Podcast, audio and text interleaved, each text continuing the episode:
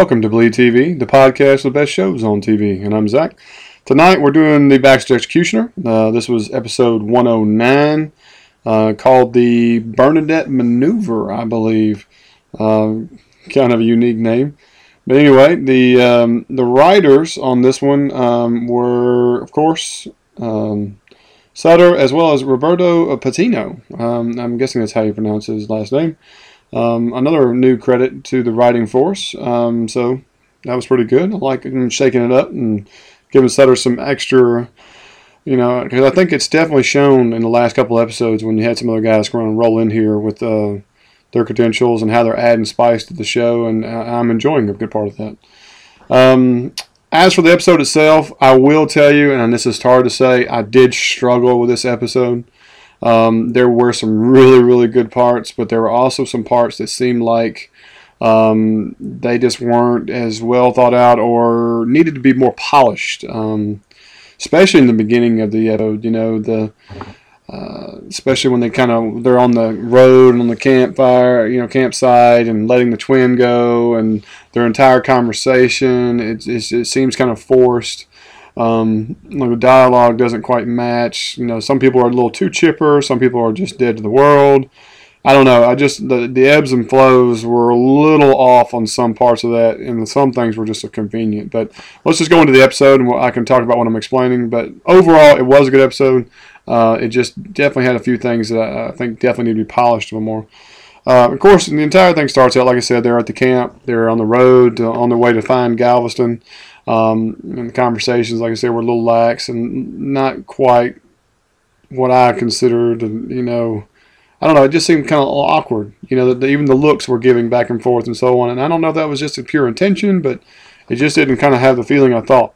And then, of course, um, Ash and this dim bulb fella here, you know, he's been playing the, you know, village idiot now for ever since the season begins and has zero to little um, anything that he brings to the table as a character other than just being the dim bulb or the village idiot. You know, yes, he's a friend of Brattle and Marshall and all them, but uh, he, he's more of the pun of every joke, you know, or you know, in that in that retro sense. So, you know, this episode they've definitely leaped him into this character um, to have like having some intrigue and so on.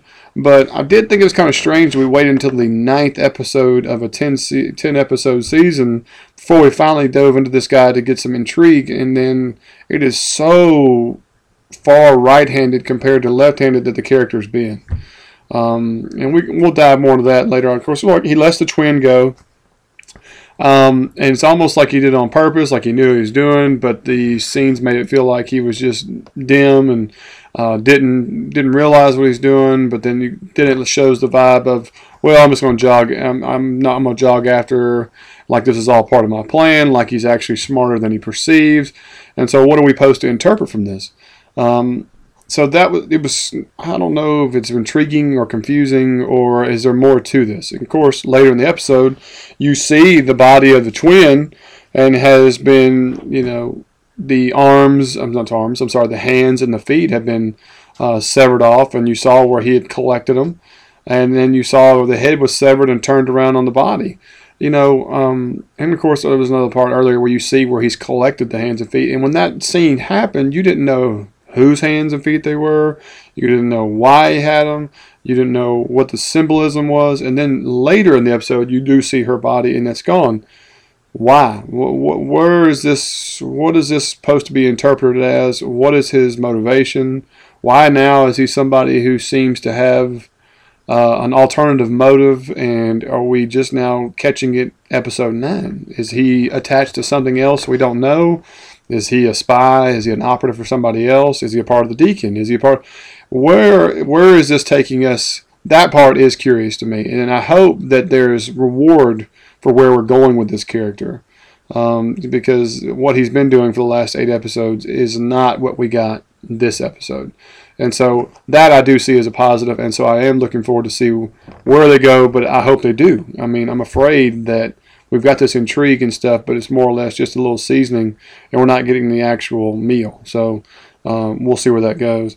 But anyway, it continues on, and we see some flashes of Nora and Sutter, you know, I call him Sutter, but I mean, I guess he's the Dark Mute, or he's not the Dark Mute, or he's the Templar. Um, you know, and I, I, have to say it. I enjoy his outfit when he's the Dark Mute, when he has the hood that covers majority of his face, or at least the shadow that protrudes from it. He looks more, much more intimidating. He looks much more of a badass, and somebody you wouldn't want to catch in the you know in the dark woods, I guess. Then when he puts his shiny Templar outfit on, I, I guess that's just me. Um, I just I think he, he has a better look of intimidation, and I think you know it makes me feel like he's a he's more of a badass. And so I hope they kind of keep going that way. Uh, I hope the Templar thing plays its part.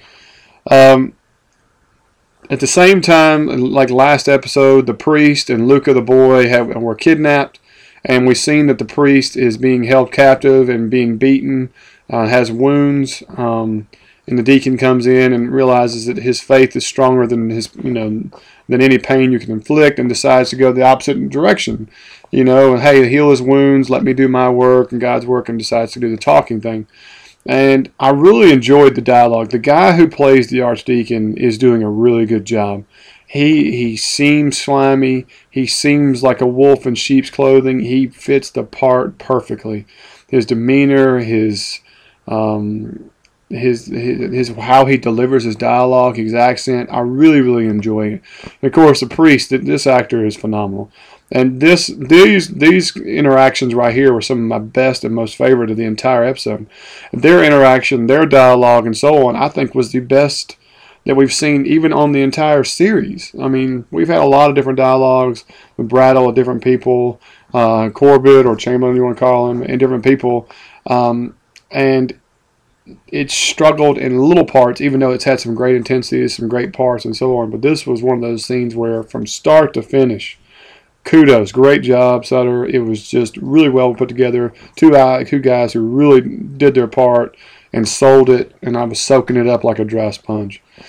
You know, and they discussed. Um, they discussed the whole, you know, the Jesus of Nazarene and these scriptures and how damaging they can be and how it could, it could crush or or rattle the faith of so many that don't need to know the truth and so on. So even the deacons almost admitting this, that, you know, but it would unravel thousands years of God's work and so on, which was very hypocritical in what he was saying. Um, it, it very seemed much uh, alternative motive, but I understand what he was trying to say. And the priest, he wasn't having it. You know, he you know he made it look like it was, but I knew from the get go, and I was happy he showed it his true teeth later. Um, by uh, picking the lock, coming up, and I, you know, I'll be honest with you, I did not expect the priest just to go ahead and stab him in the neck and be done with the main guy. I thought there was going to get a little bit of a battle scene. I thought we were going to get a little bit of a, I guess his head henchman or like that would have his opportunity. Instead, the priest was let him know I was an assassin, and he dispatches these three guys rather easily without any effort. Um, you know, breaks the chain with a sword, and out the door he goes. And man, oh man, I hope we continue with this kind of stuff. I hope this is not the end of his fighting or anything else. I hope we get to see him come out and continue doing what he's doing, and I am looking forward to that.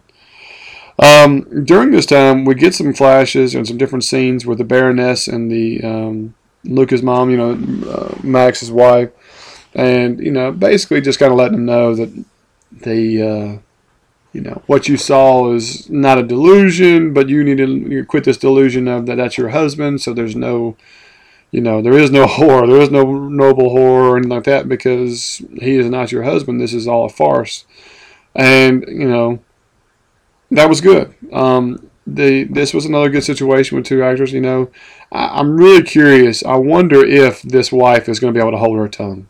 I really wonder if she is going to be a pitfall for the future.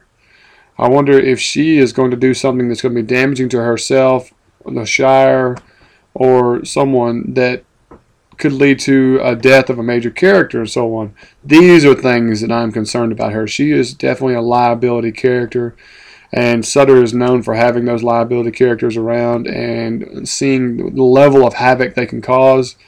Um, she is my number one on that right now. Um, we finally make it to the castle where Galveston is being held and so on. this is where they do the ruse using Ash, you know, and his all of a sudden captured deer. Um, of course, like I said, they make jokes at him and puns at him because of his deer, and he's talking to animals and so on. And then they have this whole plan of he comes out there to sell and get fresh meat and get and draw out the nights, which is a, is a quality plan. Um, and then when it's dark, Brattle comes out there and t- discusses being an older brother and him being dim-witted and so. And then I got what I kind of felt was a redundant scene. You know, if you remember back in the first episode, they ambushed this noble caravan and by shooting arrows into them um, and then going and attacking them and so on. And I feel like we got the exact same scene almost over again. I mean, you see a person get an arrow through the cheeks um, I think the last time it was an arrow through the neck, um, and then a couple other ones, and then a, a really, really quick sword fight play. Uh, unfortunately, like a lot of the other episodes, especially here towards the end, the sword, the sword play and fighting has been what I, I felt like a little more authentic. Um, you know, it was a little longer lasting. They didn't get dispatched so you know, rather quickly. Um, so far, every time that Brattle's been with this situation, they've gone into sword play they rarely, if not ever, lose one of their own men. Um, I understand these these Shire knights and noble knights of nobility and so on are good, but don't tell me everybody else is terrible. Um, and so I guess I'm, I'm needing that. Don't get me wrong. There was a scene a couple episodes ago where one ran off chasing somebody and then he gets a dagger through the his, face and he dies and you know that causes a ripple effect. But it wasn't in a combat situation, um, and that's kind of surprising. I, I, would just imagine we would have some of that. You know, the first episode when the Baron was getting ready to attack and gets ambushed, even his own men were able to take out some of the rebels and wily stuff. We hadn't had that since, and so I'm waiting for that to kind of come back to fruition. You can't be dominant all the time with all your men. Um, so I, I, I want that. I want to see that, and it'll make me feel better. Um, they break into the place. Like I said, they easily kill everybody in the place. Now, there is this good part. As soon as I got done complaining about that, we do go inside and we do get to see this struggle. Um, you know, there's a little hand to hand combat. It does require help and so on. But I don't consider it more of a sword play. It was more of like a barbaric wrestling. Um, who can get to the dagger, quick figure. And I absolutely love Marshall's um, you know, infostab, you know, let me see how many times I can stab like as fast as you can, getting four, five, six, seven, eight stabs into a guy in a matter of seconds. And it, it was it was almost comical. I really, really enjoyed this. You know, they're helping each other out, they're doing good, and they make their way through this castle with relative ease to find Galveston sitting there just eating his fruit, being pompous as always and we finally get this scene of you know Corbett and Galveston sitting there, and oh how the tables have turned, you know, and the you know the the grin and the the gloating in this situation, and you know it, it needed it. It was worth it. It, it. it was it was a it was a sweet moment. It was a redemptive, and it's not something I expected so quickly. You know, it was very short time ago that you know Corbett was so embarrassed and even slapped away when he would kneel kneel to suck the guy's dick and everything, and that you know that was just very recent, and to already be back in that situation where the tables are turned, and Corbett sets him up the exact same way, you know, uh, you know, and stands up, drops trial, and the guy gets down and even puts mouth on and goes to, t- but who of all y'all who expected him to grab this head and jam him in, on into him? This guy right here did not expect this, and I was blown away, leaned up out of my chair, going, No, no, whoa. You know, and my immediate thought is, is the gag reflex or a bite down, and this is going to be a disaster. But of course, they didn't go that way because that would kind of ruin the, the shine on the, the, the extra humiliation of the scene. And uh, it, it, it was a good table turn. It was it was a good way to you know put it back towards him and you know use his own lines against him, and I, I enjoyed that. I thought that was pretty neat. Um, now the the deal getting loyalty from the uh, from Edward's man that was holding Galveston. and his pretty little mistress there. Um, the whole hey, let's get the pair out and let's get the this hook out. Um, and this little plan to pinch her to make her scream and to make him understand and change his tune and so on. You know, I actually really appreciated this. This was a way of, of something that could have fixed it. Um, it showed a compassion. It showed that he was able to do his own conniving. Um, and I think they pulled the scene off really, really well. I liked how Corbett comes over and goes, not a, not a, not a drop of blood. Um, all this was good. Uh, you know, this was one of those scenes in the scene in the episode that really flowed. It really had the right things going. The tone was right. Um, you know, they made it believable. The guy's disgust and anguish was. Uh, I'm really surprised he lasted as long as he did. To be honest with you, I mean, if you really have this affinity for this girl and so on, if in your mind she is getting the the pear is being used on her, where they're you know cranking it or turning it and damaging her from the inside, do you really take it to where you have to see the hook going there and discussing tearing the flesh away? Do you have to get to that point? Um, if you really are you if you're that close in love and you fold, uh, I guess I guess he did a good job. But I just I, I don't see me lasting that long. I don't think a lot of people would last long. Would you last that long? What do you think? Um, so that that was something different. The uh, the scene after this, shortly after, when they bring Galveston outside, they've let the nobles from the other shires come over. They do the exchange. You know, here's this writ of, you know, X amount of money in this bank, and and Galveston's on his knees. This kind of surprised me. Um, you know, this was a cool. The setting was really cool. I don't know if anybody really thought about and looked at. You know, they chose this place. The lighting was a little bit lower, like it was opening morning, not in the middle of the day, like they've done a lot in the early episodes.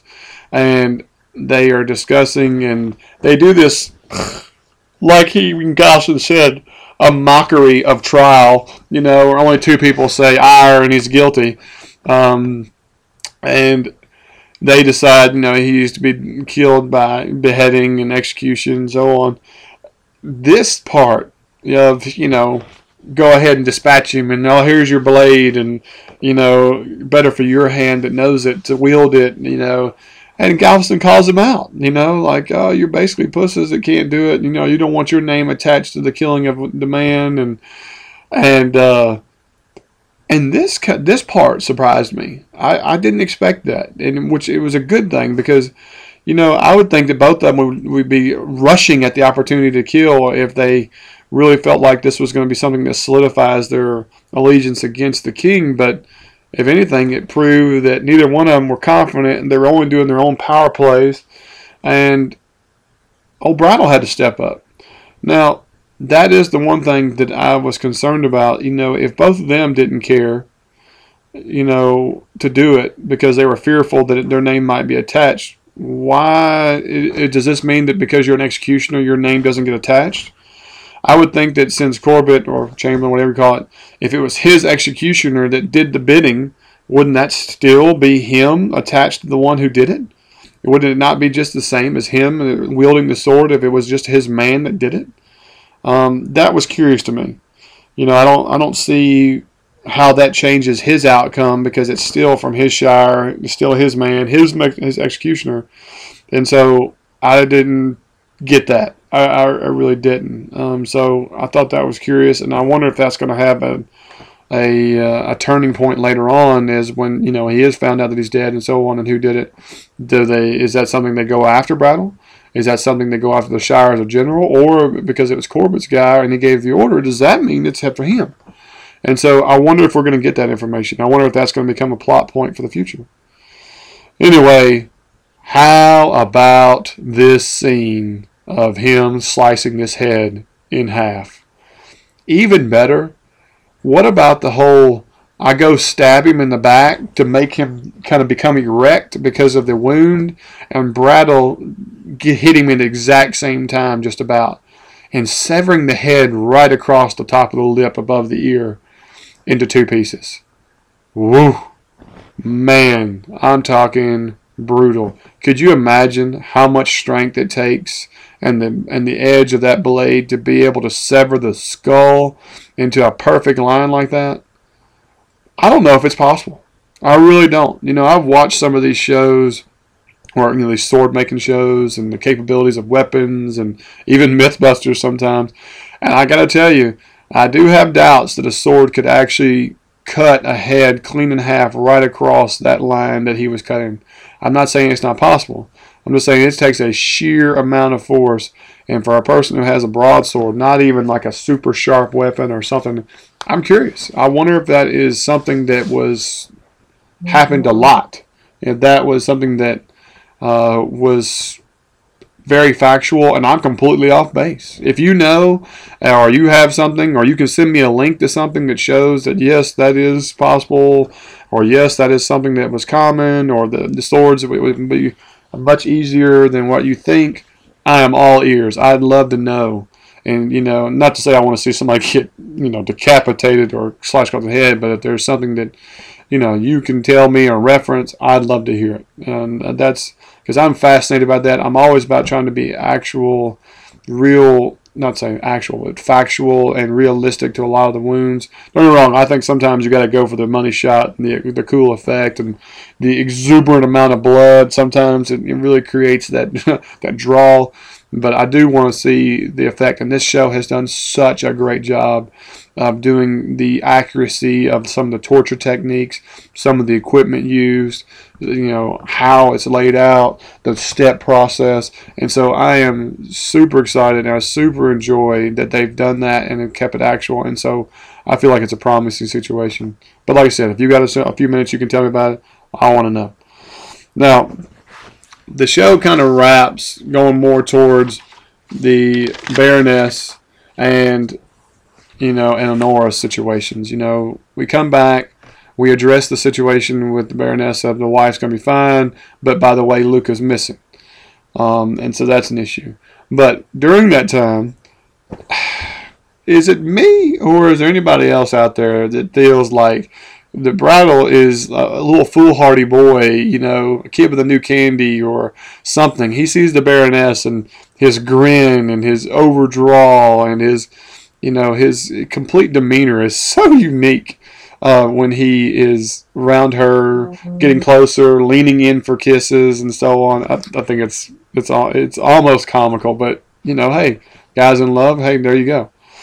The uh, and the but the the the wham bam at the end, of course, is is that he's lost his favor for Annora. He's not happy about things. He's starting to blame her for his situation and how things are not going right. And then she hits him with a rope of dope and says, "Oh, my son," and that's how this, the episode ends. And I hate to tell you, and I was buzzing this on Twitter and Facebook. I feel like they've been telegraphed this a lot. You know, these little visions and the things I've seen and the pictures of him, you know, fake sword fighting with, you know, Sutter watching him and so on. And I pose this question: Does that mean Sutter's daddy? You know, is it just a Annora? Are they mom and dad? Or you know, is this is there? What does this have to do with the future? Man, I am salivating I want to know. And if this is some kind of mystical future because they are his parents, why would they kill his wife and child? What is? How does that help? How does that hurt? What is? I'm really, really curious to see where they're going with this. And I, I'm be honest with you, I'm upset. We only have one more episode. I'm afraid we're not going to get enough answers in this next episode. That it's going to be more about action packed and setting up the real, the real problem for the next year of drama.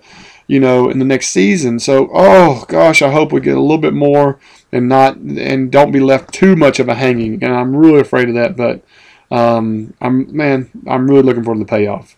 Really looking to see how this is going to go. Excited about it, and but also sad that next next week is the end of it.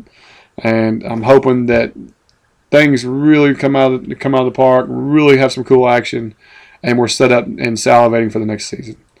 But like I said, guys, hit us up at, at, at TV Podcast on Twitter, TV Podcast at gmail.com. Send me your thoughts. Let me know some of the stuff we talked about tonight. What are y'all thoughts? If you got some information you could tell me, some of the questions I posed, I'd love to hear you. We got a, we got a Facebook page, we got a um, uh, website.